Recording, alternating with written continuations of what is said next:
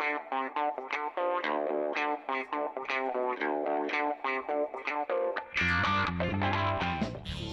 evening, everyone, and welcome to episode 76 of the Retrospectors podcast, Street Fighter 2. My name is Patrick Arthur, and I'm joined, as always, by my co host, James Sterlings.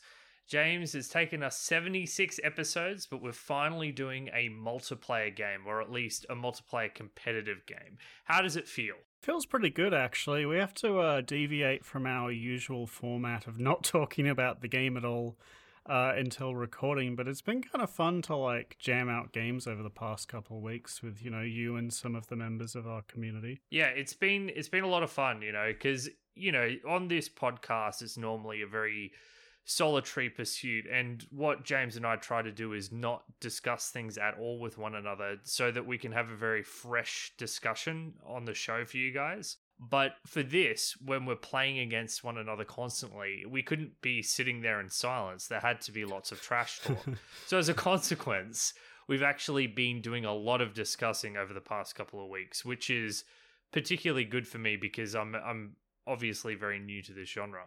Uh, but yeah, I just wanted to give a big shout out to everyone who played some games with us in Discord. Um, it was a lot of fun, and I enjoyed having the having a slightly more varied range of matchups than James just, you know, beating me to the ground time after time after time. This is your second fighting game, right? You played Fantasy Strike before, and that's like that's like a training wheels game, right? Exactly, yeah. And so it was it was certainly a very interesting experience for me. And um for what it's worth, I think Street Fighter 2 was the correct game to do. Uh, it was a it was a decent step up. Um, so yeah, it, it was fun. It was fun to do this multiplayer game, and it worked uh, better than I expected. Yeah, I, I, imagine we'll do some more multiplayer games in the future, um, considering how well this worked. Yeah, there's some people who want to do. Uh, sorry, there's a person who wants to do one v one StarCraft games. I'm not. I'm not sure. I'm not sure that's actually going to happen. But uh, you know, he he can keep his hopes up, and we'll see what happens. Yeah. Um, so the, for those who've never listened to us before, James and I make up the Retrospectives podcast. Each and every fortnight, we play classic games of the past from start to finish, or in the case of Street Fighter 2, we just play it a lot.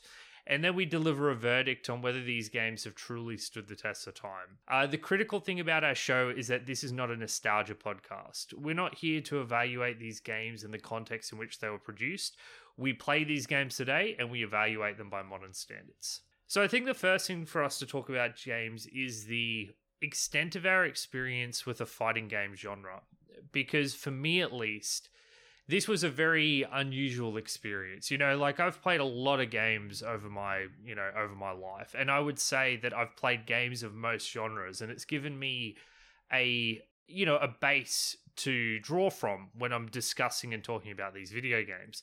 But for me, with fighting games, I'm almost completely new to them. Like I've always been aware of them in the in the periphery of my vision, but it's never something I even just played casually with friends. So James, I, I know you're at a very different spot to me. So so let tell me about your full experience with fighting games, and then I'll tell everyone about my you know, measly experience with them. Yeah, so I've played a lot of fighting games, but mostly casually. So I will, you know, buy a fighting game when it comes out if it looks cool. Um, and then I will jam games with friends, you know, mostly people who either I live with or come visit uh, until somebody salts out and we never play it again.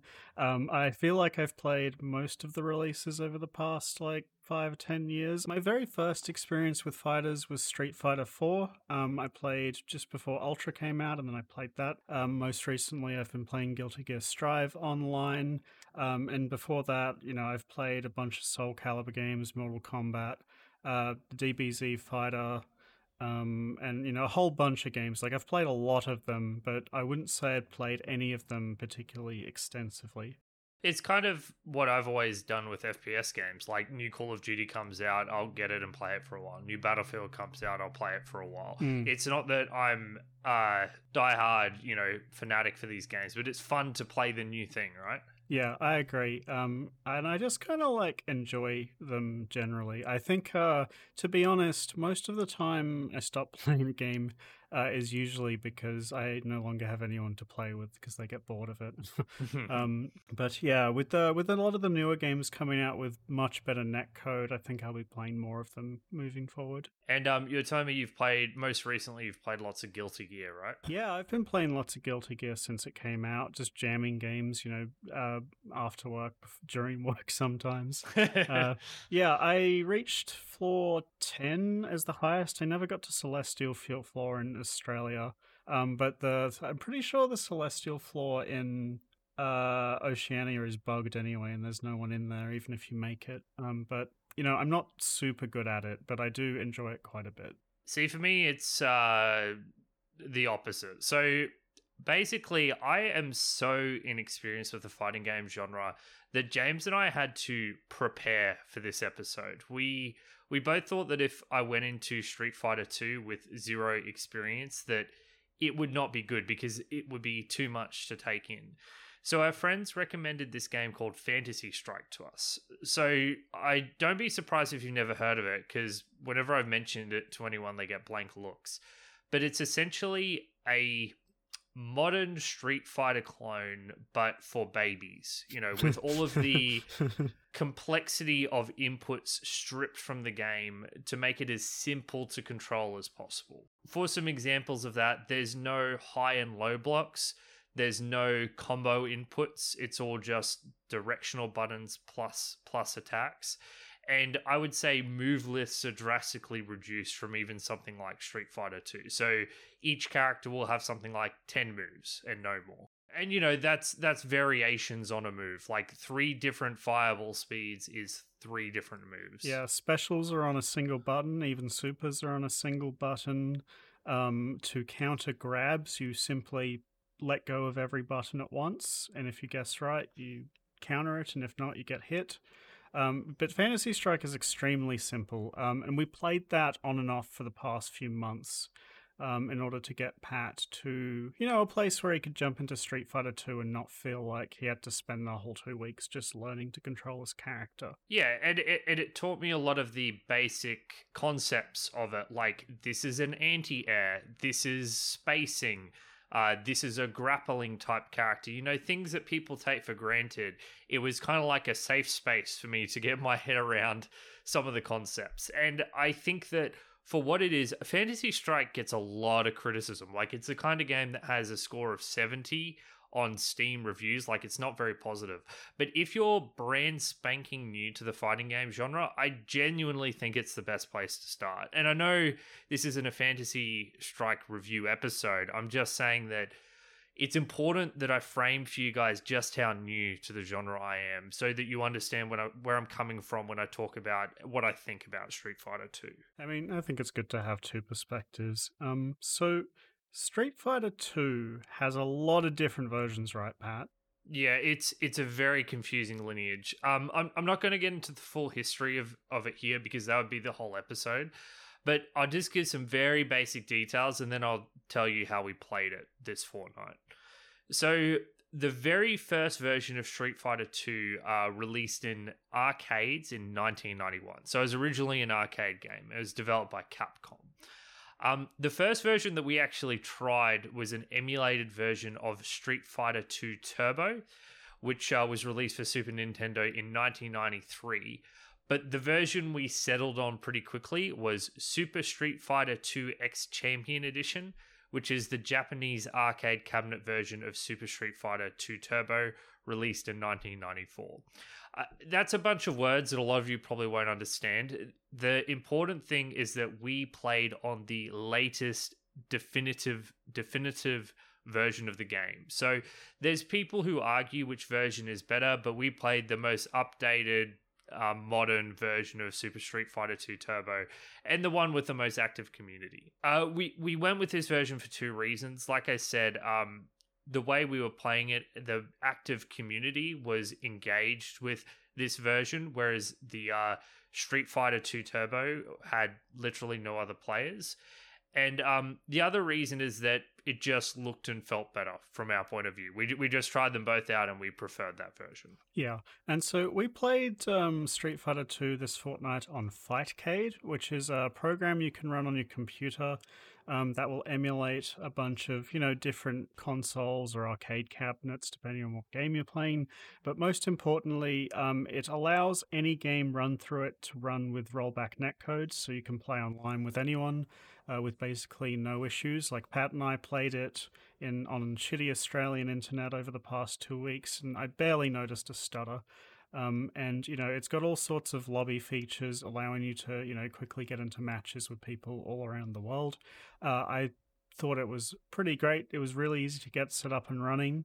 Um, and I basically had no issues with it uh, over the last fortnight. Yeah, completely agree. It was very easy. Uh, we were able to play uh, against people from Europe and the United States with basically no lag, or if there was lag, I wasn't able to detect it. Um, it was just a very smooth experience. Everything worked brilliantly, which is which is amazing for uh, for a multiplayer emulator. And it's just it's just a very cool thing. If you can play these classic retro game retro fighting games online, you're not stuck with the modern releases. So I was delighted that we managed to find a way to do this. Um, and we got to play against people outside of James and I, you know, just being in the same location. Yeah, it had a pretty active community. It seemed there was like on a Friday night there was like two, three hundred people online at any given time, which is pretty cool. Um, so yeah, like if you're interested in playing an older game, even if it's not, you know, Street Fighter Two, like we're talking about today, uh, I'd definitely recommend Fightcade if you haven't tried it already. Completely agree. Fightcade is great. So I think um, what I'm going to do is I'm just going to try and explain uh, Super Street Fighter Two Turbo to those who aren't super familiar with it. And I know that sounds ridiculous to the people who are seasoned fighting game vets. But uh, right on my very first episode, I made an incorrect assumption with Doom that everyone would know what Doom was. I didn't explain it at all, and I'm never going to make that mistake again. Uh, everyone has holes in their gaming knowledge, so let's do this. So, Super Street Fighter 2 Turbo starts with each of you selecting a character. Um, there are 16 characters and one hidden cheaty character that's banned everywhere, so effectively 16 characters to choose from um, you get into the game and it's a 2D side on fighter. So there are some fighting games that are three dimensional, like Tekken, where you can change the plane that you're on. Uh, but with this, it's just 2D and it's all cartoon drawn. So you're always on a single plane. Um, the idea is that you need to knock your opponent to zero health. And when you do, the round is over and you move to the next round. It's best of three or first to two wins because double knockouts are possible.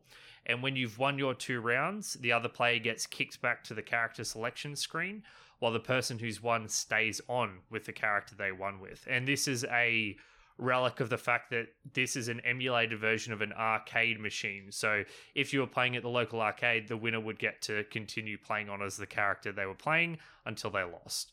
But you know, because we're emulating it, we can put in infinite coins and just play again and again and again, and we certainly did do that.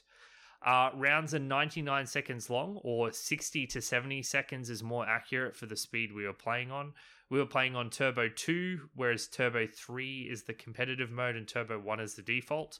Turbo 1 was just a little too slow, and Turbo 3 was uh, a bit too quick for amateurs such as James and I.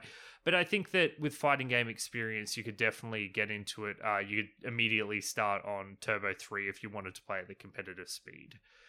Uh, the way you control Street Fighter 2 is that you have your four movement keys left, right, up, and down. And then you have six attack buttons. You've got a light kick, a medium kick, and a heavy kick, a light punch, a medium punch, and a hard punch. Those are your basic attacks. Uh, some of them can be modified by holding down a, uh, a button while executing the attack. Um, and there's also crouching and jumping modifications of those attacks.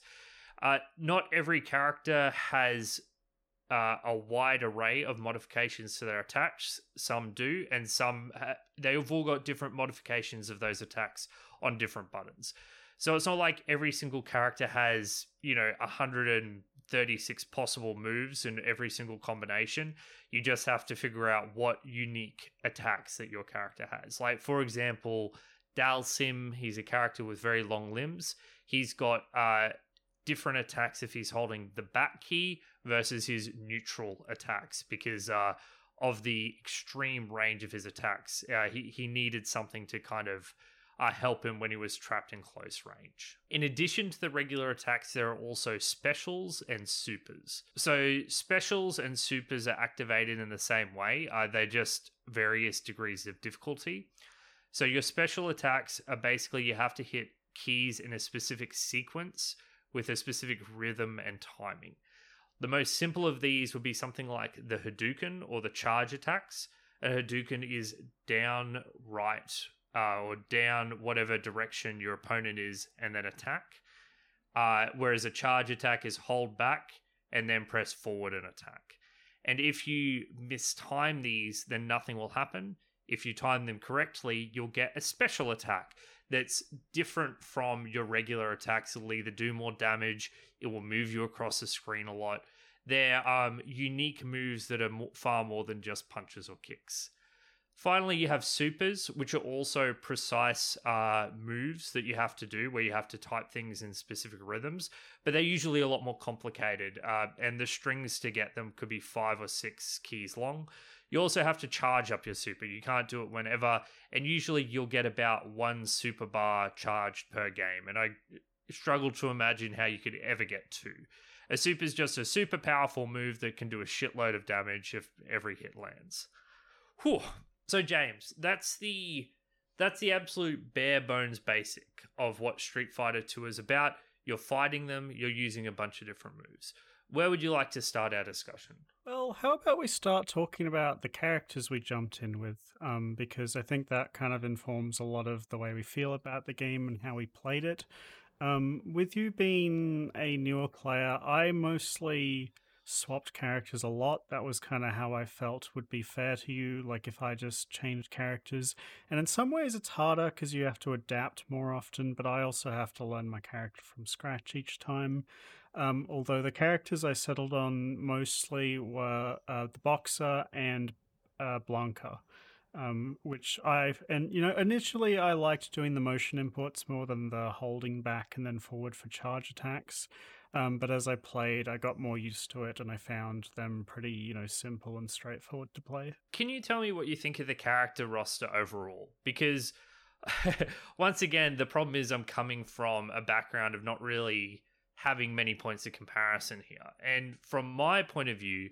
I thought the character roster was fantastically varied. Uh, and I don't know if this is normal for fighting games, but it really felt like um, most characters had a very unique niche and identity, and their game plans were different and their styles were different. Even like the different characters in the same broad genre, like the Rush characters or whatever, felt very different in how they actually played. And you it wasn't easy for me to just switch from character to character because of how different they all seemed. Yeah, so I think I broadly agree with you. I think the character roster in the version of Street Fighter 2 that we played is pretty good.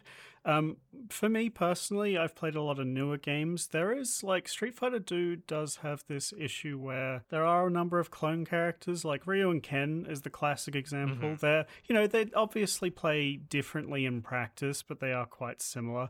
Um, and there's like there's shared things between a bunch of the characters, and I don't think that's necessarily like a bad thing because it allows you to change from characters a bit more easily. Um, but like compared to some like to some modern fighters, um, you know the the var- the variety isn't up there with the best of the best. Um, but over this past two weeks, I played a whole bunch of different characters from your, you know, Fireball, Dragon Punching shoto characters, um, to like grapplers like Zangief, um, T Hawk, even Blanka when I, uh, you know, started abusing the grab a lot on that character against you. Um, so you know, like if you want to jump into this game, um, you have a lot of options at your disposal. Yeah, well, for me, it seemed I agree with you that Ryu and Ken definitely feel uh feel the same. I mean, and I guess that's just an, a matter of how they are. But even something like uh, Blanka and E Honda, with which both have a very similar charge, I would not say those characters play similarly no, at all. Not at all. Yeah, so so while there are specific moves that might be the same, they it doesn't matter if the context surrounding those characters is different. Yeah. And you know, there are so many knobs on which you can tweak these characters' strengths and weaknesses that just giving a character the same move doesn't w- will produce a completely unique result uh, for for the character overall. So yeah, I mean we've seen this a lot over the past decade with multiplayer games having these huge rosters of characters that cater to all different types of playstyles. People love this kind of thing. Um, I love this kind of thing, you know, because it, it means you can always play with your friends, right? There's always something for them and there's something for you. Um, so you settled on like you started on Ryu because in Fantasy Strike you played Grave um, because you liked the kind of mid-range playstyle, right? The fact that you could change, you know, how aggressive or defensive you were being based on your matchup. I love it. That, and I think that that's just naturally what I gravitate to with these games. I think that there's a few aspects of this character I really like. Like I like that he's got a fireball that has three different movement speeds. So it feels like you can trick your opponent or control the spacing with those three different fireball speeds. It's a small thing, but it it felt I felt like I had much better control over what was going on. And in general, yes, I think that one of the things I really like about fighting games is being able to change up the terms of engagement. When you're the offensive character, I feel like you've got to be on the offensive all the time. When you're the defensive character, you're defending all the time.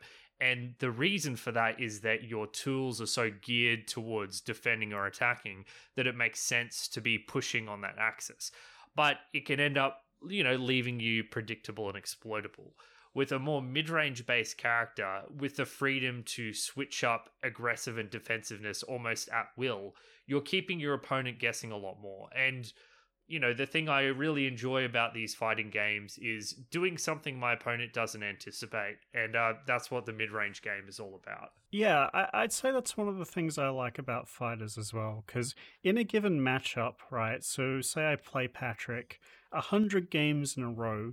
What'll generally happen is for the first like five games, we'll both start, you know, with a with a strategy, um, and then one of us will you know, one of our strategies will be superior to the other. So then I'll beat Patrick like five games in a row, and then Patrick will evaluate, you know, what my game plan is, uh, and then he'll figure out what moves he can use to beat most of the ones that I'm doing, um, and then he'll win five games in a row or something like that. There's like there's this back and forth evolution um, that happens over the hundred games or so that you play.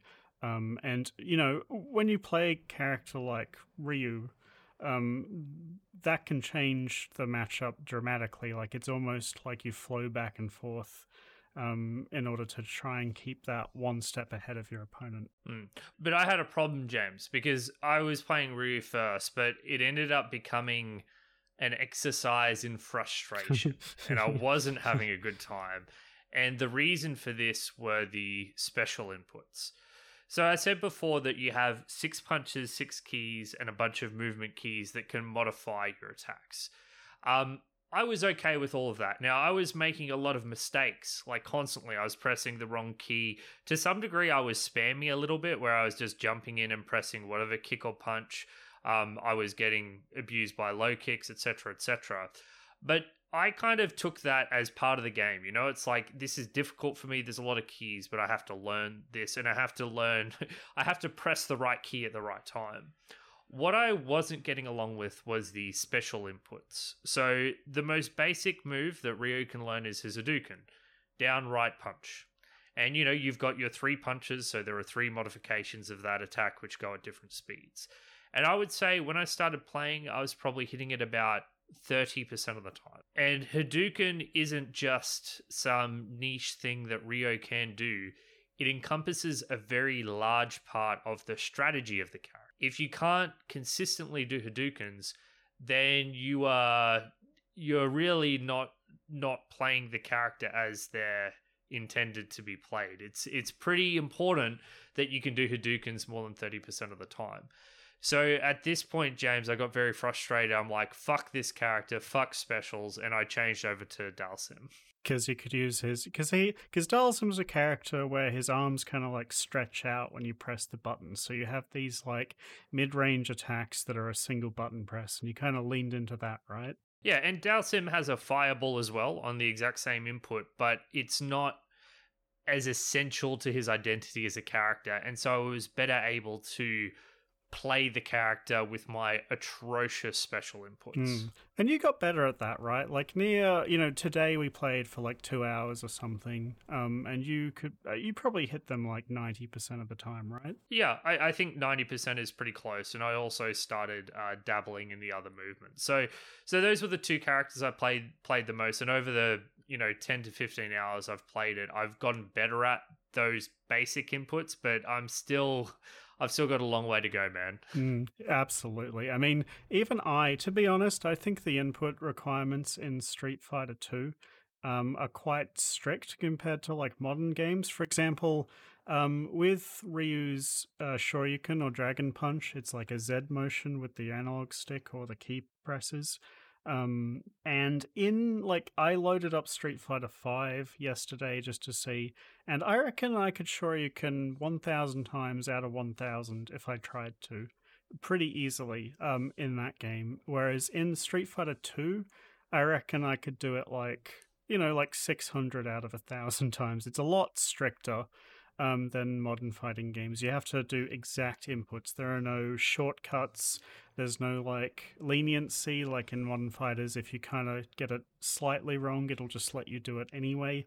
You have to have the exact motion or it will not come out. And um, Patrick and I had a lot of discussions about this over the last two weeks, and our discussion evolved somewhat. So we're going to try and summarize um, this long discussion because it originally started with special inputs should they be in fighting games? And it went from there right? I was getting pretty mad and pretty salty because like i said the previous game i came from fantasy Strike did not have inputs like this. It just didn't. the The most complicated it got was you hold a button and do an attack, which is just a normal attack in Street Fighter. Mm. So I was not. I have literally never done anything that resembles these inputs, and I was getting furious because it felt like the game was giving me a middle finger.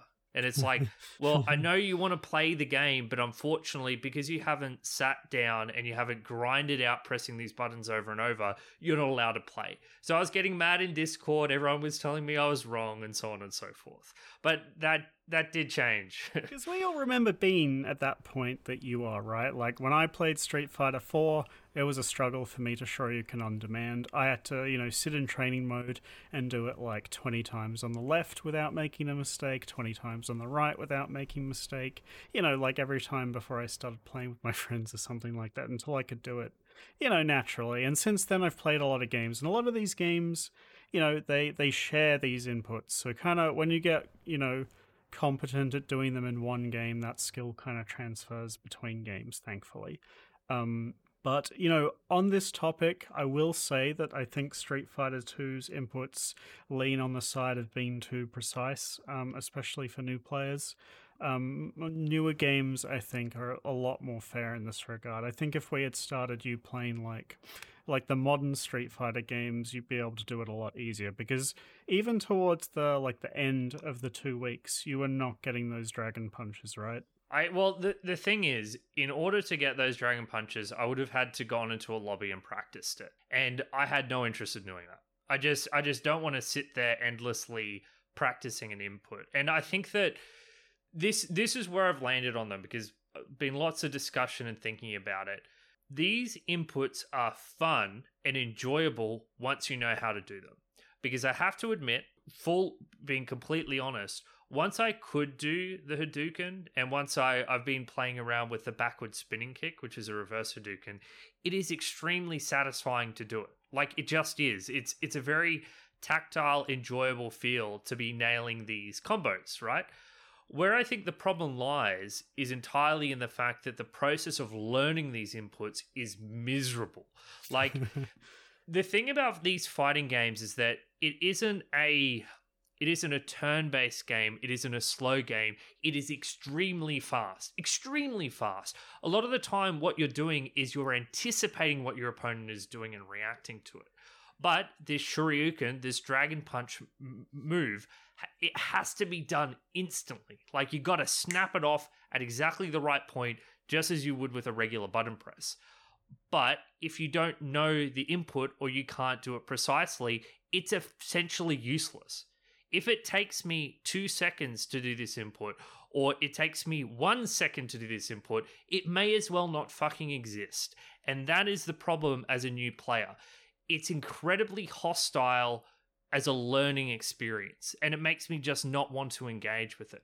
Once you can do it, fantastic. It's fine and it's fun and enjoyable, but learning it is a complete other thing. It's almost like a hazing ritual in a way. Like uh, Yeah. when you're going through it, it's miserable. But like like everyone that I talk to that has gone through this and is now comfortable with it, like defends it to the death, even though they can't. Yeah. And we ca I don't think we can come up with a good argument in favor of why. You know, most people can't come up with a really solid argument as to why they, the game should have these. It's simply, for the most part, I believe, because we went through all that pain um, and are now proud that we accomplished that. So, you know, every time we do accomplish it, it feels good, right? Well, like I said, I get I get that it's fun to do. And I'm not it's funny because I'm not even arguing against their inclusion anymore because I get it now. I get that it's fun to do those inputs. I'm just saying that the fact of the matter is there is a hostility to new players embedded in these special inputs. And I think that it's a big reason why the genre has struggled to attract new players. Like it, it seems like it's a very close knit community. It's because of these inputs. They're just they're just too hard, and you've the the process of learning them is not fun. I, I I just think it was awful, and to, like to this day, after playing. I, ha- I I still don't do shoryukens because I just don't want to sit there in place grinding out learning the input. Street Fighter 2 also doesn't really give you the tools to practice. Like, there's no training room Mm. because this is a, obviously emulating an arcade cabinet like a newer game would have you know a training dummy that you can program and it would show you your inputs on screen so you could like Mhm. really dig in and figure out exactly what you're doing wrong there's none of that here um, which i think hurts the learning process a bit for a new player um, and it, like it's interesting to me because i wonder like if you're if you're two new players um like because you i'm an experienced player and you're a brand new player is Mhm. is it less frustrating when you're two brand new players both struggling because uh, then you know Well, no, because because there's certain inputs which you just don't do. That's that's the problem, James. It's that there's no using the shoryuken half effectively. Like you can't you can't be like, well, I kind of know it because the game's too fast to let you kind of knowing it work. Hmm. So you either learn it, you, need to learn it to a level of proficiency that demands practice. You can't learn on the job. Yeah. And the the thing about the Hadouken is it's kind of like a long range move, so you can get away with whiffing it sometimes. The Shoryuken does not work like that. I, I was I've been spending this entire two weeks trying to think of an analogy for this, and I can't really think of one. Um, the best that James and I could come up with rock, is rocket jumping, but you can still rocket jump up a ledge like with without anyone fighting you. Like you can you can rocket jump around the map, and that's an effective use of the rocket jumping skill. Uh, let alone you know doing it in full blown combat. Mm. Um, even something like Dota, like Dota requires some kind of precise movements. I was thinking of like uh, uh, you know, Sand King, Blink Dagger, Ultimate Stun, James. yeah So you have to be in cover, blink in, uh, sorry, cue your alt, blink in, stun, uh, or, you know, which is several key presses. But the thing is, if you're a bad player of Sand King, you can still go alt and blink in. Yeah. Or you can still go alt stun, you know, without a blink dagger. There is a there is a learning curve intrinsic to the game. It doesn't make you do it all at once. So I really think that these inputs are a thing unique to fighting games, and I think that there's really nothing else like it. Yeah, I think like the, uh, the main thing that stands out to me is that to me, to you, it's about get. The argument feels like it's about whether the like it has them or it doesn't. To me, it's more of a question of leniency and where the difficulty should be. So, Mhm. something that's I think separates a game like Street Fighter and Fantasy Strike um, from other games in the fighting game genre is his very heavy focus on the neutral game. Now, if you don't play a lot of fighting games, um, neutral is basically when both characters, um, you know, are on even ground and neither has advantage on the other, and neither really has gotten a hit in yet. Basically, there's this part of the game where you're kind of playing, you know, tiptoeing around each other, throwing out like long range attacks, non committal quick attacks, and trying to get the first hit in. Um, and Street Fighter, you know, f- we're not very good at the game, so we're not like you know near the end of the game I was figuring out block strings and combos and stuff like that. You weren't doing that, but but when we no, no, I had literally never was trying to do a combo. yeah, so basically the way our you know our games went on the first few days was like we're you know moving back and forth, jumping at each other, um, blocking each other's hits, and it's basically like a series of rock paper scissors where we each get one hit on the other person, then go back to playing the you know uh, the footsies game of trying to get the one hit in. Um, and it's just a back and forth of who is better at getting those hits in, right? Um, Street Fighter has a very heavy focus on that kind of thing, in my opinion. There's lots of like single hits, maybe, you know, if you know a combo, uh, there'll be three hits, maybe four at the most, is how I feel about it. Um, in another fighting games, you know, you can have like 10 to 20 strings, like um, something I don't know if you weren't really doing it, but I was doing it near the end. Is block strings. So What? Sorry, can can you just explain what a block string is? yeah, so basically, I'll do like a series of hits against your while while you're blocking. Um, and the idea is, you know, it'll be like five hits long. Basically, there comes a time where I have to stop attacking for like a full second. Um, and after I finished attacking, you can start attacking, right? I guess a block. Mhm. So when you're new to the games, block strings are kind of like you don't really know when my string of attacks is going to end. You can just guess. You just feel it out. Yeah, you just feel it out. But if you don't know, right, like if I'm attacking you while you're blocking, um, and you think, I don't know how long this is going to last for, so I'm just going to block forever, then I can stop and just walk up and grab you, right? Oh, I see. So it's a way to right. Okay, I understand. Yeah, so like for beginners, when I'm doing a block string on you, it's quite likely that you'll get antsy and press a punch button and then take a hit because my attacks are already coming out and you're suffering from block. Like when you get hit while blocking, there's like a bit of a delay before you can act. Um, so you'll probably get hit if you try to act before I'm finished. Um, but then later on, it's more about you know conditioning your opponent to block a lot, so then you can grab them. Um, in a lot of cases, so so in Street Fighter, basically, there's like there isn't very long block strings. There's like two hits, three hits, maybe. Um, and in you know other fighting games, you know you kind of like take turns, um, and it's more about execution. Like I'll do my 30 hit combo on you, and then it's your turn to do like a 28 combo on me, and then That be- sounds so bad. and then Like, because- I, it just sounds miserable. yeah, yeah, yeah. So Street Fighter's very like neutral focus game where there's a lot of you know um, trying to get little hits in. Um, so what I'm trying to get at basically, um, Street Fighter Two puts all of its execution barrier. It's like front loaded, right? To play the game, you need to have good execution on your special attacks and there's not a lot like once you've mastered special attacks like the shoryuken and stuff it feels like that's the hardest part of the execution battle because i found like once i could do them consistently um like if i you know figured out a combo it was really easy for me to do combos consistently. Um where in other games i feel like doing the special inputs is the easy part. Doing a very basic combo, you know, is like easy to moderately difficult, and then doing like a super optimal combo is hard, and that's where the difficulty is. So, like, if I do like a standard bread and butter combo on you, it'll do like let's say 50 damage.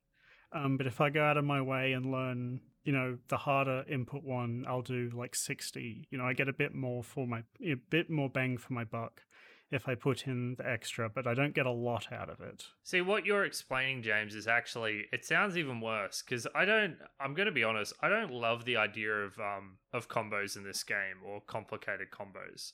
It sounds to me like I get one hit in and then I convert it to one third of your health bar because I've memorized the algorithm. Mm. Like, is that something you enjoy in fighting games? Because to me, that that's almost simplifying the game down to three exchanges. Whereas the way we were playing, a match would have fifteen to twenty exchanges because you could block. Someone starts attacking you, you block correctly, then you hit them back. So it's it's a far more it's a far more involved back and forth over the course of a match instead of three exchanges, game over. I think a good fighting game still has that. My real point that I'm trying to get at here is that you can play the character fully, even, you know, with a basic level of execution, right? You can do the basic combo easily enough, and that gets you like 90% of the way to playing the character. Whereas Mhm. here, it took you like two weeks and you couldn't do a Shoryuken. You can. You can't even take advantage of your character's core moveset. That's what I mean, right? Like, Yeah, it, it is worth noting I didn't try. Like I tried Uh, for a little you while tried and for, then like, I, I did. I did, Like, but that was also that was also very early on where I was only hitting Hadoukens 50% of the time. Like I am confident that if I had continued to train at the Shoryuken, that I would have been able to do them. Because one of the things I did notice as I was doing these special moves is that I feel like the Hadouken is almost like a stepping stone to learning the Shoryuken because there's a particular rhythm you need to hit to execute moves. And I think that once I'd learned the rhythm of the Hadouken, for example, I could transition to the backwards kick much easier than when I was trying to do it by itself. So I think that if I had the the mental will to actually continue practicing it, I would have got it. But it's just I find that grinding away at it so uninteresting and I didn't want to just be sitting there in a lobby doing it over and over until I could use it in the game. I the part of the game I enjoyed was playing the game and I wanted to learn while playing. Yeah. But the game demanded that I learn this while not playing the game. So I, I didn't. Yeah, you asked me that now, and I remember like a week ago you asked me, like, do you enjoy sitting there in training mode practicing like the Hadouken? And I just like laughed because that's not. Because people sit in training mode like practicing like 30 move combos, right? Like, there are people who love these games just to do that. Um, but like just doing just doing the Hadouken, that's not that satisfying, right? Like Yeah, I can't I can't imagine like honestly James, this idea of combos like it makes me physically ill. Like it I I don't mind like the 2 to 3 hit combos in Street Fighter because it feels more because it doesn't like end the game, but I just don't want to memorize an algorithm, which is what it sounds like. It sounds like this converts into this and this converts into this and you're just hitting the buttons in a precise way and you can do it every single time once you've learned it. That's not the part of the game. That's not the part of fighting games that's interesting. It's everything that leads up to that point. So why wouldn't you make the game more about the mind games that lead up to the point than your ability to hit 30 buttons in a row? Yeah, because pe- different people like different things, right? That's what it comes down to. Well, they, and some people are wrong and some people are right. Like if if you enjoy hitting 30 buttons in a row, I mean like good for you, but you're wrong. That's not what's fun about fighting games. And so with that, it's time for our totally not retroactively added to the episode music break. Uh, this is Guile's theme. I think this is the most iconic piece of Street Fighter 2 music, and it's far better than James's selection later on. Enjoy.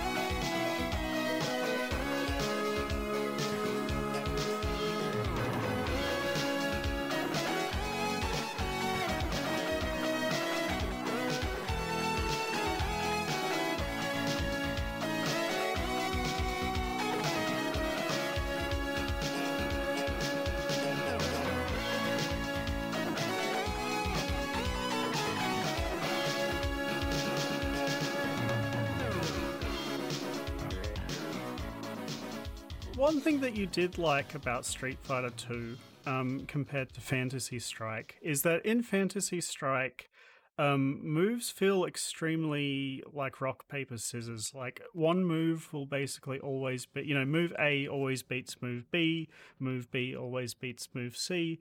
But when we transitioned you over to, to Street Fighter, you kind of noticed that it's not that black and white, right? Like different moves have different uses at different ranges and timings and that kind of thing. Um, Mm-hmm. and I think the games with a good combo systems have them be uh, a bit more reactive than you know. Like I, I, I kind of agree with you when you just memorize a string and do it the same every single time. It's a bit boring. Sometimes combos can be, you know, affected by distance and ranges and timings, just like normal moves can. Um, and in that case, it's more like you need to learn your character's move set well and in what situations a move will link into another move because it's not always you know this move will always link into this move it's like this will happen under you know specific circumstances and you need to train yourself to recognize those circumstances. And to me that's when combos are fun i guess. Yeah, I mean, I guess the problem is I've never really learned combos. yeah. Uh, so honestly, this entire time we played, there was never a time when I was ever trying to hit a combo. Not once. you definitely no doing- you definitely would there was this time where you were landing normal hits into hadouken pretty consistently Oh, okay, sure. Is that a combo? Well, basically, like it's a very short, simple one, but it's basically the same thing. Okay, well, I wasn't trying to do a combo. I was trying to push you back. Sure. Because if I was jumping in and attacking, I noticed the Hadouken had a pushback. So I figured that if I've attacked you, you're still blocking, I can use the Hadouken to make more space. I wasn't trying to chain damage together. I was just trying to have like a. I was just trying to do the next attack, Hmm. I guess, Yeah. is a better way to put it. Yeah, because like Ryu's like basic one is you jump in with a medium kick and then you do crouching low into Hadouken. That's super simple. I did. I never. I don't think. I. I swear to God, James, never Okay. never did that intentionally. Be, what what I'm trying to get at is like all all that stuff is less interesting to me than the back and forth anticipating what the other guy is doing and then doing the thing that counters it. But sorry, sorry. Uh, I'm just I'm getting carried away. We were talking about how there's more delineation between the moves in Street Fighter, and I completely agree with you compared to Fantasy Strike. Having light punch, medium punch, heavy punch, light kick, medium kick, heavy kick, all the different jumping versions of it, all the different low versions of it, and then a couple of other special move not special moves, but moves like the overhead punch that Ryu has. Yep. All of that, it felt like I had a lot more options and tools to use in specific scenarios. And I really, really liked that because there's nothing feels better than selecting the correct moment to do your standing heavy kick.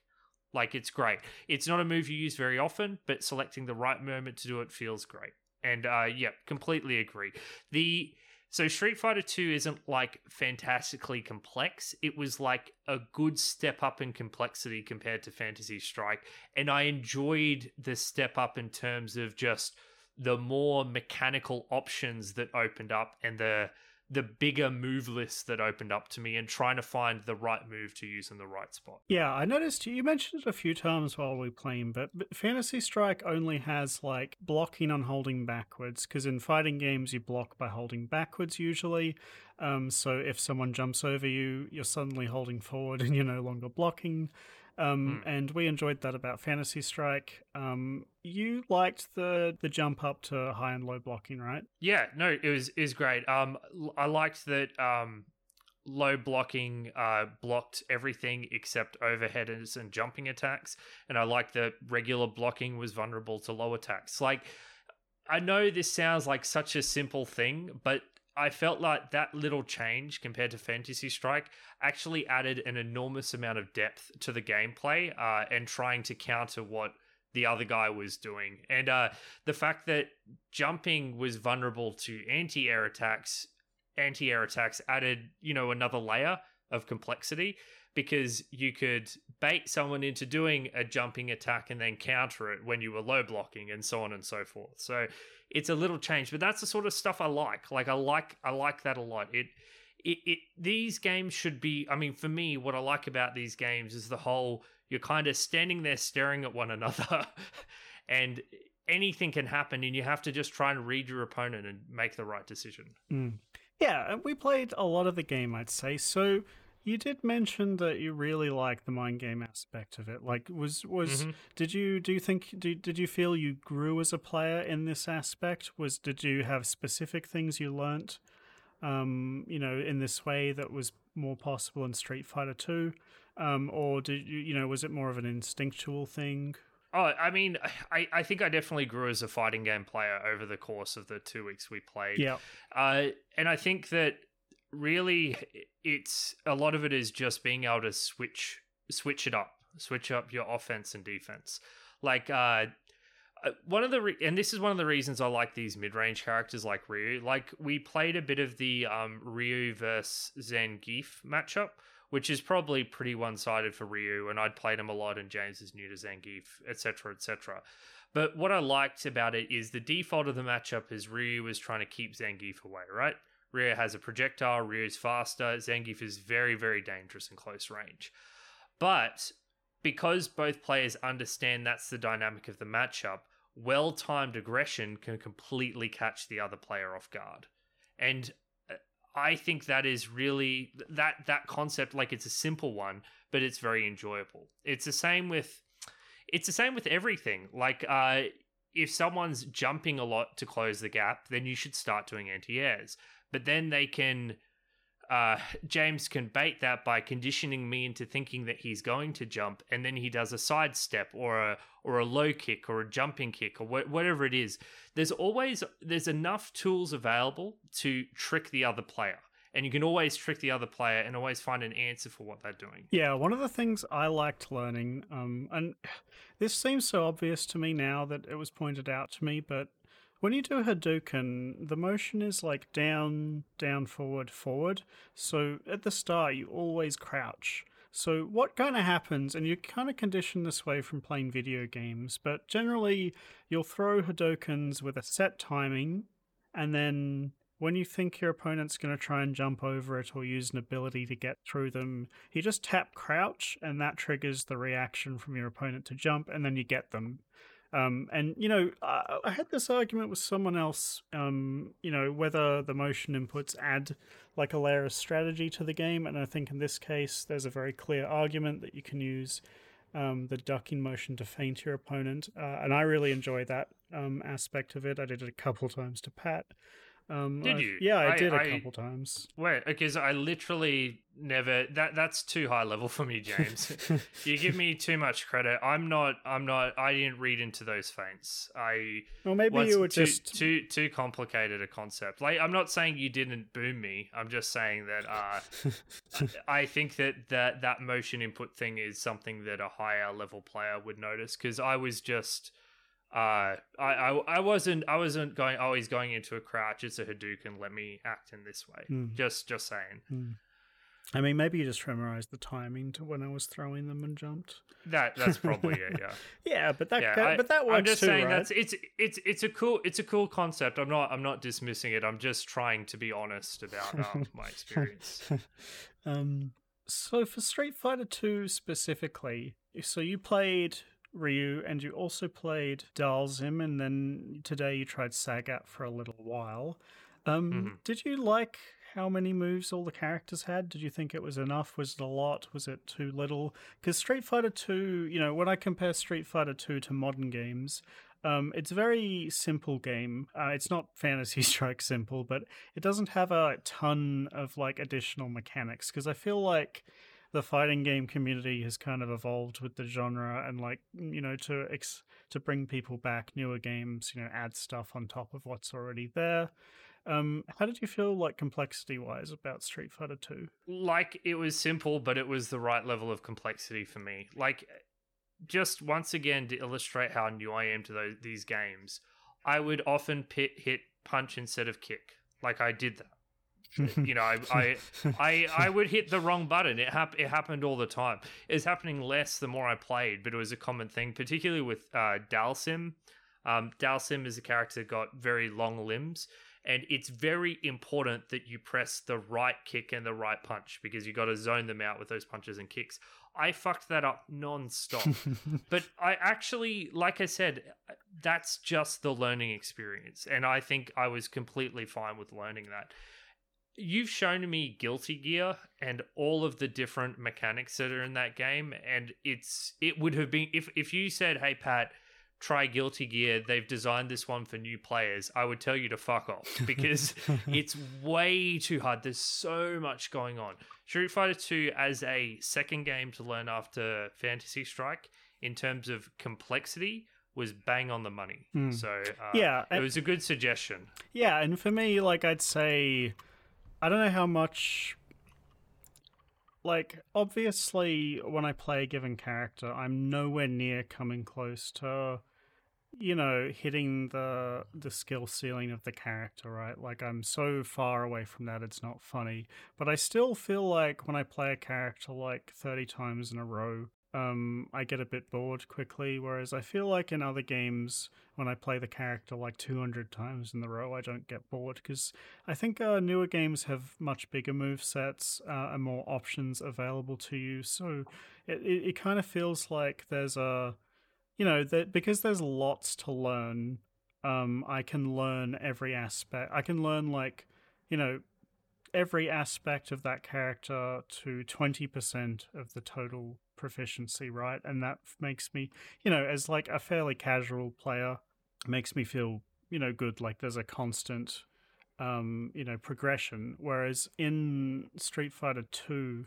i get up to like 30% pretty quickly, and then I feel like to get the rest of the way, I have to put a lot of effort in, like spend time in practice modes and practice combos against a training dummy, maybe, um, or like really study certain matchups. Um, so I guess for me, the complexity is a bit on the low side. Um, I just like when there's lots of stuffs because something I really like about more complex fighters is that if I play against, you know, the same character but 10 different players. You know, each player might play that character differently. Um, whereas, you know, it's probably still true for Street Fighter 2, but I feel like the variety in people's playstyles probably won't be as high. And I think this is like a very critical difference between people with experience with these games and those who don't have experience with them. Because the reason I played basically two characters, and you know, I dabbled with a few others, but I mainly played two characters, is because the game was hard enough without me also having to learn all the different punches and kicks. Like, uh, whereas James and another one of our friends and people people would jump in and they'd be like, "Oh, what are the special moves?" And they go, "Okay, this, this, this, and this." And within five to ten minutes, they're like, "Okay, I know the special moves," and then they'd start using them. That's fucking insane. like as a new player, that is crazy that someone could just sit there and pick it up. And I can understand why James got bored faster because he could just learn those moves. Whereas for me, I have so much to learn with Ryu and Dhalsim too. So it was once again as a, as a new player, it was the right level of complexity, but it was also the right level of I guess boredom boredom aversion because I could not be switching characters at the pace that James was. Bored is too strong a word. Like no at no time when playing this game did I feel I was bored of playing the character. I just thought like not even that. It's just like I felt like if there was more if I if my character had like three, four times as many options, I would be having more fun. But I didn't get bored because obviously Street Fighter 2 is a game you know that people can play for thousands of hours and still enjoy right like there's a there's a lot of stuff it's got a like a high degree uh, a skill requirement to go all the way. Um so you know like theoretically i could play one character forever and still be constantly getting better.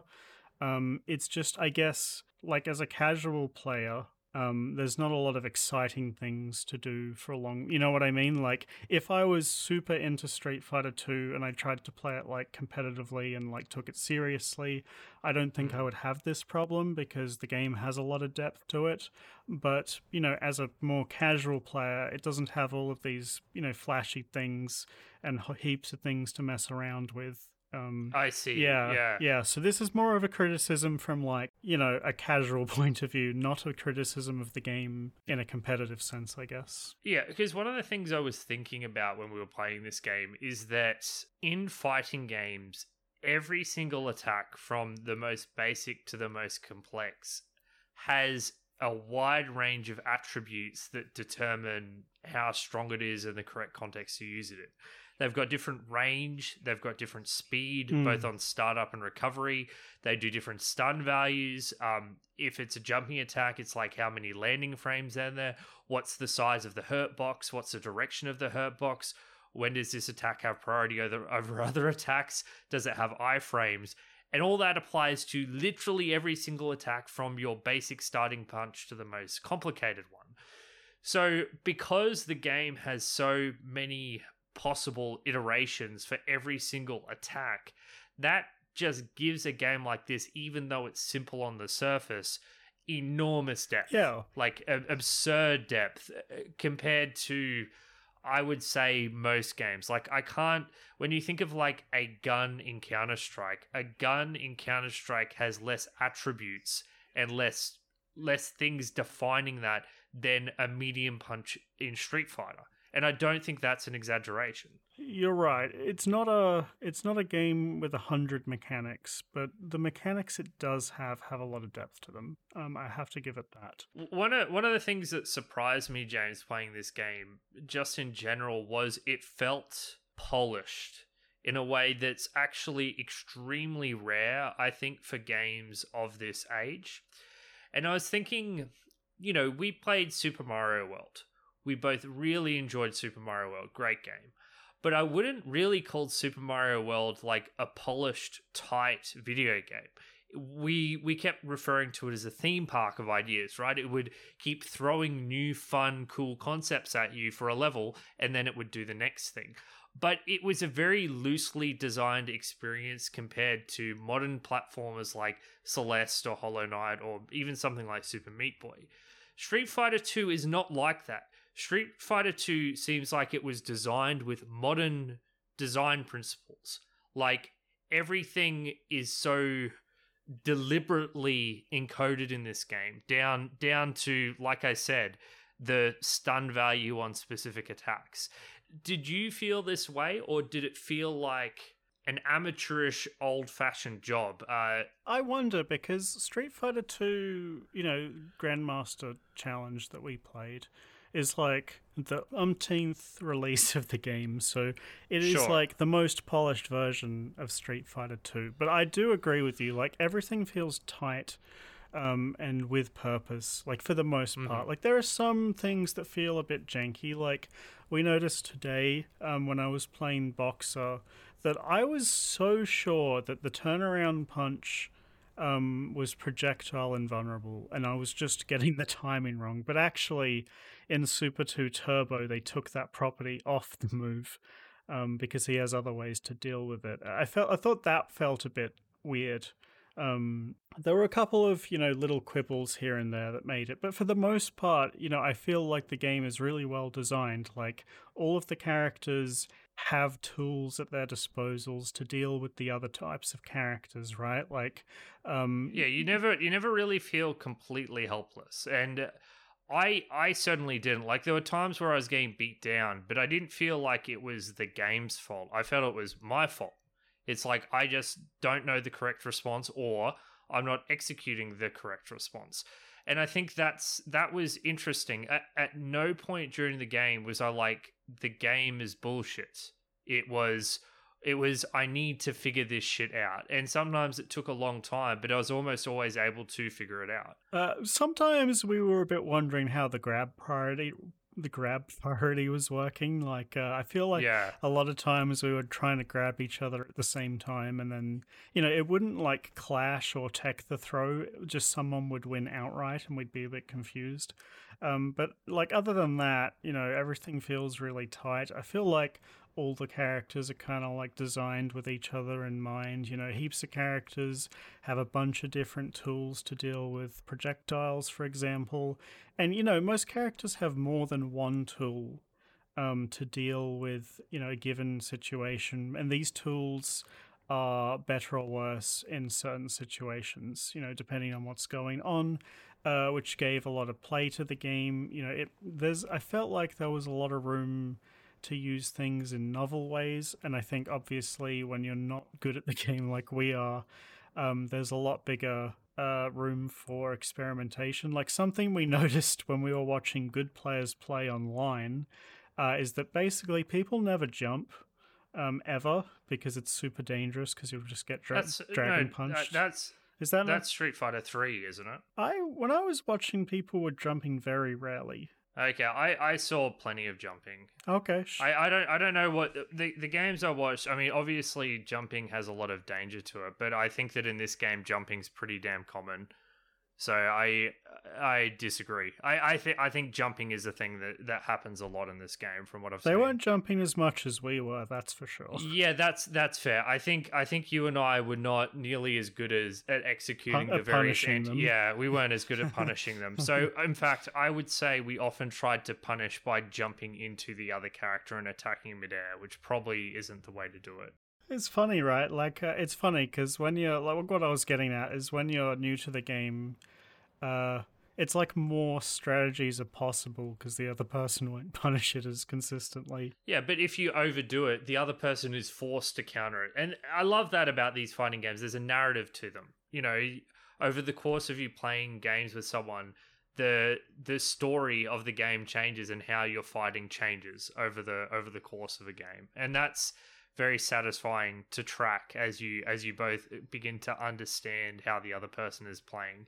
And often it's something as simple as you'll use a move early, it'll get countered. You won't use it for 15 rounds and then you'll bust it out again. Like that shit like that happens all the time. Or at least it, it does for me.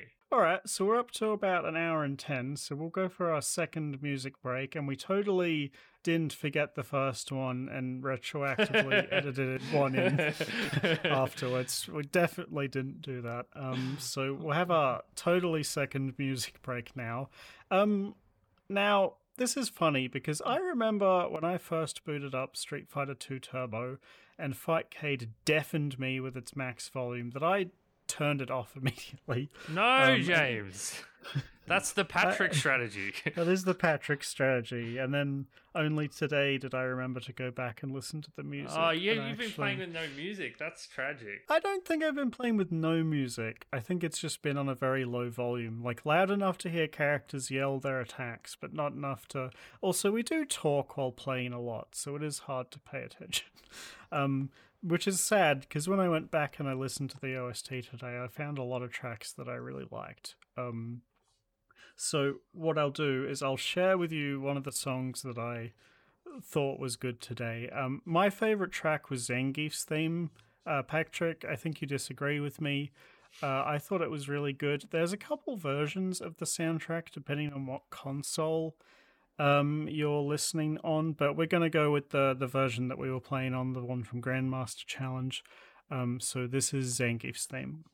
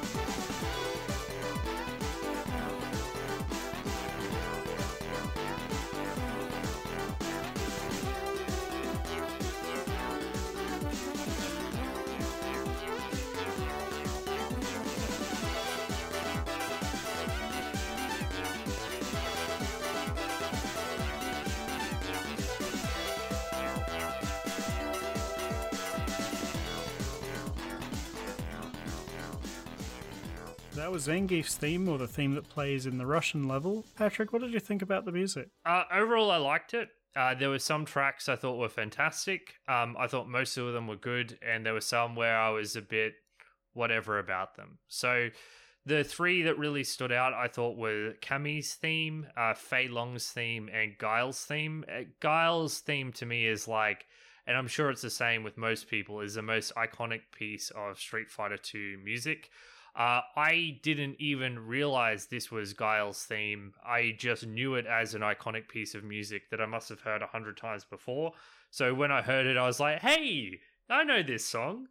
Uh, and then the ones where I was a bit lower on were Dhalsim, E Honda, and Boxer's theme. I I think that the good tracks are outstanding and overall the music's good, but there are a few that I just am not a big fan of. I just just kind of average, uh, ignorable, and I, unfortunately Zangief's is one of them.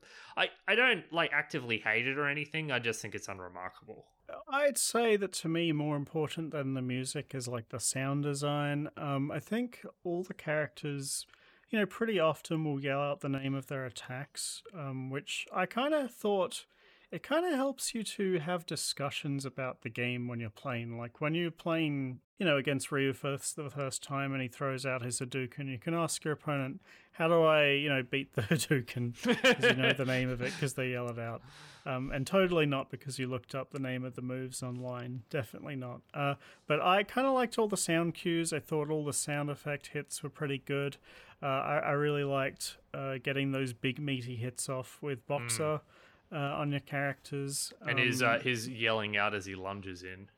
Yeah, yelling out, and the the sound of Blanka chomping on Dhalsim's neck. Uh, happened many, many God times. God damn it! Can we listen? I know we're talking about music. Can, can we talk about Blanka for a second? It was so funny. So, so we so, looked up we looked up a tier list a while ago, um, and we saw that Blanka was very consistently like at the bottom. Yeah, fifteenth or sixteenth. Like yeah, yeah, and and um, yeah, and Patrick was maining Dhalsim at this point, and he was firmly in number one.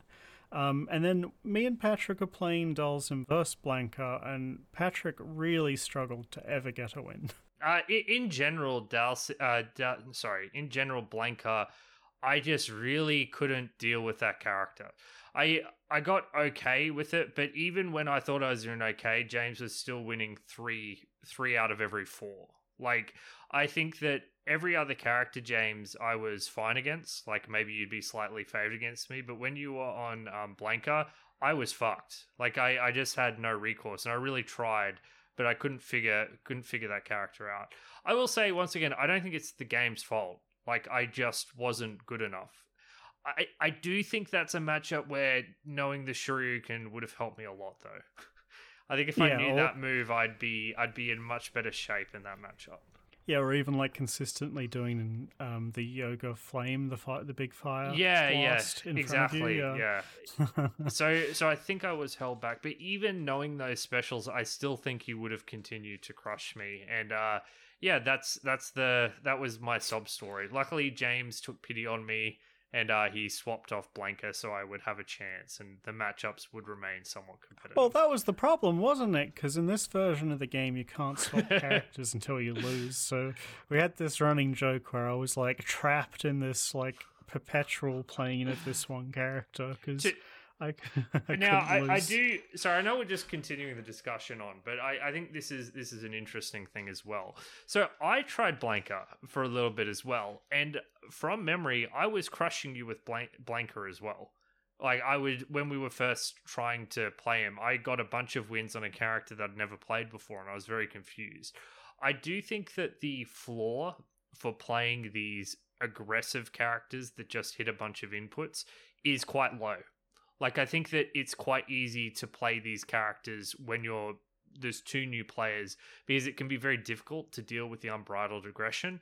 And I actually hated the feeling of playing this character because I felt compelled to be aggressive because that's where the character's strengths lied, but my brain couldn't keep up with the aggression I was giving. So I was button mashing and I was still effective button mashing, but I hated the feeling of it, so I stopped playing it. Yeah, button mashing is effective in its own way, right? It makes you unpredictable. Um, and even like you know, a, a, brand new player can sometimes win button mashing against a skilled player yeah, just because you're so unpredictable. Just, just so I'm clear, I'm not saying you were button mashing in our matches. Clearly, you were playing deliberately. But as a new player, it was interesting. I felt I didn't want to play a whole class of characters because my brain at that point was not quick enough to keep up with the um with the actions I was taking when I was playing more defensive reactive characters, I felt like I could be a lot more deliberate and I felt like I was doing a better job of learning how to play. So uh, yeah, that is just just an interesting observation. Yeah, I mean, when I first started fighters, I also, you know, very strongly um, gravitated towards these like zoning type characters. And when I say zoning, I mean like spamming projectiles. Mm-hmm um, to the best of my ability, uh, just because it's a very straightforward game plan that you know other new players have to deal with, more, and it's it's a lot easier for you to do that than to deal with the like. I understand why you went that route. Um, so I was yeah. So did you end up enjoying Dhalsim or Ryu more in the end? Um, because those are the two characters you played. I think that in the end, I was seeing more success with Ryu. It, it was remarkable going from Dhalsim, who moves so slowly, to Ryu, who actually can move around the battlefield mm. decently quick.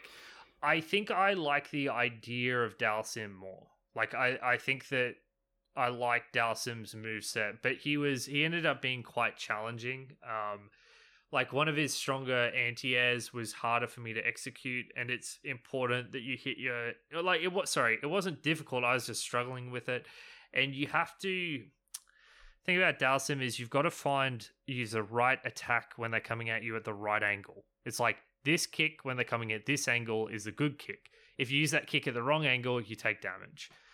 Uh, Ryu didn't feel like I needed to be quite that perfect, and he it was much easier for me to switch up to aggression.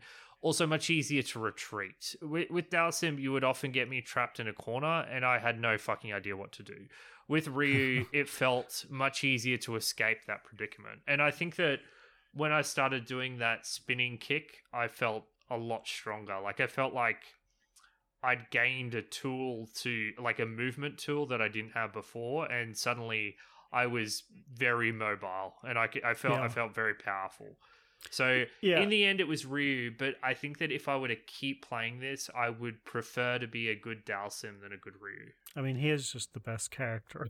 well, he's he's up the top. So, certainly, certainly one of the strongest. Um, it's hard, right? Like uh, there are Street Fighter Two tournaments, but they're few and far between, and I can't imagine they've got a very big prize pool nowadays. So. It is funny you bring up that topic of characters you felt bad playing. Um, I kind of at the start of the two weeks I played E Honda a bit, but I really discovered that so E Honda has very polarizing matchups. Basically, if the character you're playing against has a like projectile, um, then you're going to struggle. And if they don't have a projectile, then you're going to crush them. And on balance, like against the whole cast, he's like 50 50, I think. Um, but it's more like against specific characters, he's like either 80% or 20% to win. And I play projectile I, characters. yeah, yeah. Although usually when I got to you, you died pretty yes. quickly. Um, but I found that kind of unsatisfying to play because it felt more like whether I won or lost was less about, you know, me and more about, you know, what the matchup was. I didn't really like that. I much preferred when all the matchups felt 50-50 and it was purely on me because I'm I'm happy to lose if it's my if I feel like it's my fault, which is well, I mean, it's obviously always my fault when I lose. I felt like the character you played the most was Boxer. Yeah, yeah, I did play him a lot, and I enjoyed him for the most part. I, I, I had this love hate relationship where I kept trying to like you know learn to charge up the turnaround punch, which he's got this move that if you hold down three kicks or three punches, um, he like charges up this attack. So what you do is at the beginning of the round you hold the three buttons and then Sometime later, you let go of the three buttons and he'll do a punch. And this can do you know, you can almost one hit somebody if you charge it up for like the full 99 seconds and then get it off. But I found that my gameplay was a lot worse when I was like holding the buttons down and it was very frustrating when I'd like go to do it and you'd just jab me or jump away from it. I got pretty good at dodging it, I think. yeah, yeah. I just gave up and just stood, you know, started relying on the good old headbutt, which uh, projectile invulnerable you know, some iframes, uh, was very good at getting closer to you or punishing anything that you did. Um, and I actually, near the end, I found it really satisfying um, to combo his charge dashes out of just a regular attack. So, like, you jump in with a heavy punch, and, like, as you jump, because he's a charge character, you have to hold backwards for like a second to charge up a move. So, you jump forwards, then quickly switch to holding backwards land a jumping punch, land, do a crouching punch, and then immediately press forward and punch to do a dash punch. Um, and whenever I did that against you, it felt really good. Yeah. See, whereas my whole game plan was attack, get get one or two attacks in, then run away. I, I felt like one of the things I liked about I, I enjoyed that matchup the most. I felt like it was probably the most balanced of all the time we spent playing um, mm. was when I started realizing you were spending a lot of time kind of sitting still blocking while charging. And I'm like, wait a second. And I started running into doing grabs and running into doing overheads. And um, the matchup evolved from there. So I yeah, I thought I thought it was an interesting matchup. Had a had a different dynamic to the other ones where you were kind of like creeping closer and uh, you had always had this potential to like do a lot of damage while I was just trying to slowly chip away at you. Yeah, and yeah, I, I guess the thing with the Dhalsim matchup, which is cool, is that like because your attacks, it's like your hand stretches halfway across the screen because you're like, mm. I don't know, you're like Mister Fantastic, you're Inspector you've got Gadget, ru- ru- rubber limbs, yeah, Luffy from One Piece. Um, so you know, while you can hit me from half the screen away um, if I punch your limb, you'll actually take damage, is something that I noticed. So you could like jump over your arm as it shot under me and then do like a jab downwards that would hit you, that kind of thing. Um, and it was about figuring out like, you know, if I think you're going to do a certain move to counter my um, advancing towards you, what move can I use to stuff that? So there was a lot of back and forth. I really enjoyed that. Yeah, the um, the fact that you could punch me from long ranges, but if I could interrupt it with a fireball, it would counter it was very interesting because you were always on the verge of punching me, but I was always on the verge of fireballing you. So yeah, it it was it was a cool matchup. I I enjoyed it a lot. Yeah, so I mostly played near the end Boxer and Blanka. Um, although I will say, like, although I enjoyed playing those two and I enjoyed Ryu, I still don't think that I love any of the characters in this game. Like, I don't, you know, daydream about playing any of the characters when I'm not playing Street Fighter 2. Mm-hmm. Um, when I played, like, Street Fighter 4, like, I really liked playing Makoto. Uh, yeah, and when I played Soul Calibur 6, um, I really liked playing Seong Mi-Na. But when I play Street Fighter 2, I feel like I just moderately like all the characters. Like there's some I really didn't like playing. Like I was getting so mad when I was trying to play Zangief against you today. yeah, that was that that it, it, was nice to be on the other side of the beatdown. I've got to say. normally, normally it's you crushing me, but I was able to tear you to shreds. That that felt good. Yeah, I just I don't know what it was. I just could not get his moves off consistently. Um, it was funny because I remember like when I played a few of my other friends, um, I got them to download Street Fighter 2 and play, and they were all like, wow, I really can't show you can either. It's really hard in this game. Um, or I couldn't do like the 360 motion very well in this game. Um, but yeah, th- that that was the that was the matchup Zangief versus Ryu where I was the one feeling frustrated with the controls. Um, but yeah, I, I wouldn't say love playing any of the characters in this game. I just merely liked most of them. It, it does make sense. I mean, if you consider Street Fighter 2 to be one of the granddaddies of the fighting genre, what we've probably seen here is a lot of the uh, prototypes or yeah or like I, I don't know what you're saying like the the basic molds of characters so there's no characters in these these games that are really outside the box uh, they're all. I mean, th- these probably formed the basic model for what kinds of characters should be. Like Ryu probably established what a mid-range character was, and Zangief probably established what a grappler was. Yeah, so I can see with all your experience with more modern, sophisticated games that none of them would seem super special. Yeah, but that's a good thing in its own way, right? Like, um, for a new player, you know, getting these character archetypes in their purest form is a valuable experience. Yeah, I, I Um, think so. So I, I like you. I wasn't like like there are characters like Invoker and Dota 2. I love that character to pieces. Like really, really enjoy it. There's no character here where I feel that strongly. Um, so I kind of I kind of get the wavelength you're on. Yeah, yeah, but I'd say they're enjoyable for Yes. the most part. Like Yeah. all of the characters are enjoyable. Um, even like whenever I did land a pile driver on you as Zangief, that was really satisfying. Yeah, those I wasn't those being- uh those two times in 30 minutes were very Yeah. very satisfying. Shut up. It was definitely more than twice. Um, maybe but, uh, three times if I'm being uh, generous. okay. yeah. Um, but all of the characters I think at the baseline are fun. Um, not super fun, but you know, enjoyable. Um, so I guess we're kind of getting to the heart of the matter now, Patrick. Um, so for me, I find fighting games like very enjoyable. Like if I, you know, I will just play one for like two or three hours at a time if I can. Like if I have you know, nothing stopping me. I'll just keep playing them, even if I'm losing a lot, if I'm winning a lot, because I really enjoy, you know, the learning aspect and, you know, practicing and getting better, um, and just the general gameplay of these types of games.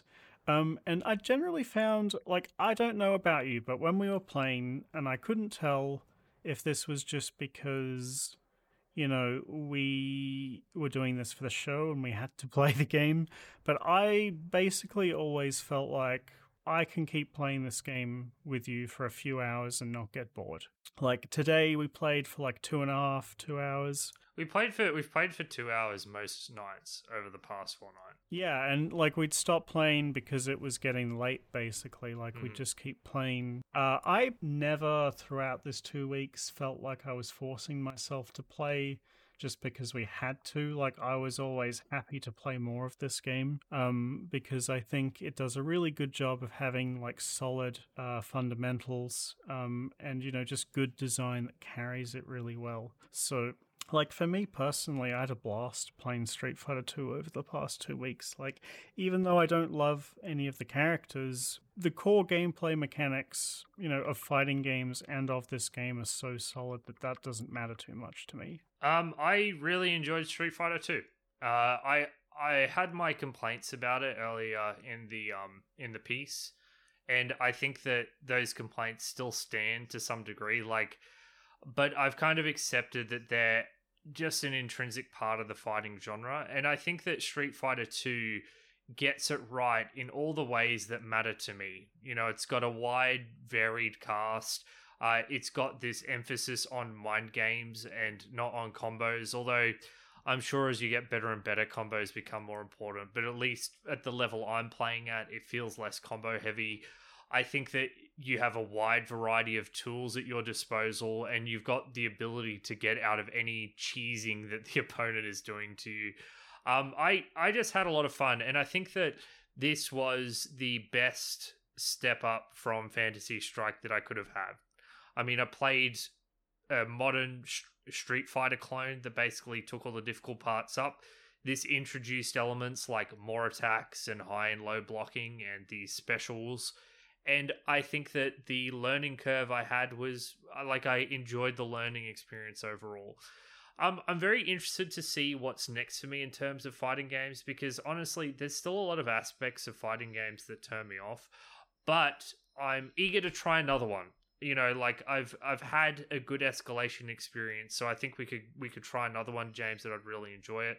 Um, yeah, I've had a good time with Street Fighter 2. This isn't like, oh, I've had a horrible time and I'm not looking forward to the next fighting game we do. I want to experience more. I want to widen my palette so I can better get a get a handle on what's going on. Yeah, I'm thinking for the next one because I enjoyed doing this multiplayer game this past fortnight. I'd like to do more. I'd like to do more with, you know, more community involvement too. It was really fun. Um, so I was thinking about this, and because like clearly you, I guess the motion inputs are like the main sticking point for you. Well, yeah, I just I the, the problem is I don't have the patience to grind it out. That's that's what it boils down to. Like I. Mm.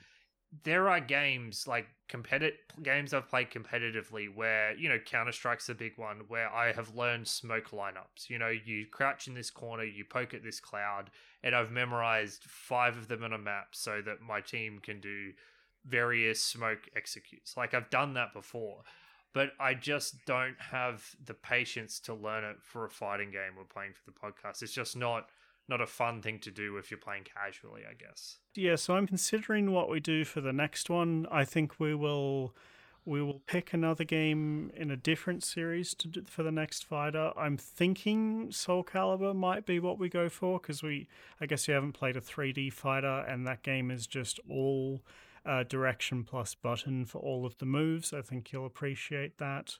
Um, it's also like a weapon fighter, so instead of having characters just you know having their fists, it's more about the weapon they're holding and the fighting style that that weapon has. That sounds interesting. Yeah, so I think we can try something like that, but we'll find out. It probably won't be for you know at least a few months, probably but, longer. But yeah, overall, James, like yeah, Street Fighter Two was great. I I enjoyed it a lot, and I like even just playing today, it was just a lot of fun playing the different matchups and executing yeah. my uh my game plan. So yeah, it's um, it's a good game. I, I, recommend it. I I do wonder if if another if a person with literally no fighting experience would I recommend Street Fighter 2 to them? No, play play Fantasy Strike. Like, on honest to God, if you have no experience and you play li- even Street Fighter Two, you're just going to be overwhelmed. There's just too much going on, and it demands uh, a level of like reaction time, which I think is is is too high. So I think play something simpler to, to help ramp you up to ramp you up to these fighters. I imagine most people who are into fighting games didn't play Fantasy Strike first, Patrick. Although I you like I will say there is like you have to there is a certain kind of person that will like fighters, you know, the I, kind of person with a lot of perseverance basically. Well, the, the thing is James, I just if, if we're talking like when you consider Street Fighter 2 has like no no training mode or anything, it, it seems like a really hard sell for, for a person's first fighting game. Yeah, I also agree that I don't think Street Fighter 2 is the best place to start. Like, I would definitely, like, even say start with, like, 5 before. Like, sure. those, ga- those games have, like, you know, the inputs are easy. Uh, you know, there's more stuff going on, but they have better training modes, that kind of thing. Um, I know a lot of people who started you know, when Strive came out, Guilty Gear, it was their first one, and they really enjoyed that. I know really? you saw, God, the, yeah, I know you saw so, all the complexity. Yeah, you but... showed me like there is this thing called a Roman cancel, and there's four versions, and you've. It seems like there's so much going. I don't know how you could. I'd just stare at the keyboard. Like I, I don't know how you can play that game with any kind of deliberate intent as a new player. That seems crazy to me. Yeah, but I know a heap of people who started off just playing that game and they you know obviously when you start you don't use all the mechanics right yeah, it makes but me they, feel you sick. but also like when you play against other new players they also don't use all the mechanics so it feels kind of too a... random then like it's just you're just doing you're just pressing buttons at random. I i don't know sorry i, I know i know i'm very particular about this i just um like even a game like dota which i would say has a similar uh... sort of uh. like hold on let, let me explain like Dota is crazy complicated, right? There's heaps and heaps going on. But you can go to a lane and you can get last hits or try to. Yeah, sure. You can also just, you know, attack and block, right? Like I guess. It's not like your opponent is using scissors and you don't know to use rock against it. It's like they just use it's just another move even if it's another mechanic, right? Like Yeah, I, I think the thing that throws me off is that fighting games are so fast paced, right? Like yeah. they're crazy fast paced, and there's also a lot of complexity. Mo- most games have either complexity or they're fast paced.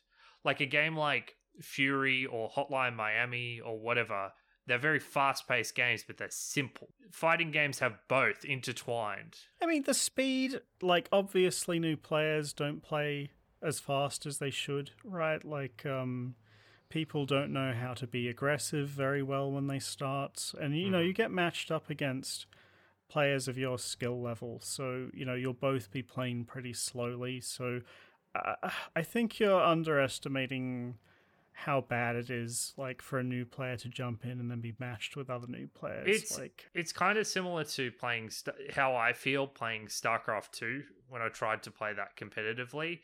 It was just a mess. I, I felt I felt it felt like a train wreck because there was so much going on and I was doing a fraction of what I was meant to do. So even winning didn't feel good. I would say that the best time to get into fighting games, um, if you're not into one already, is to buy one on launch when it first comes out.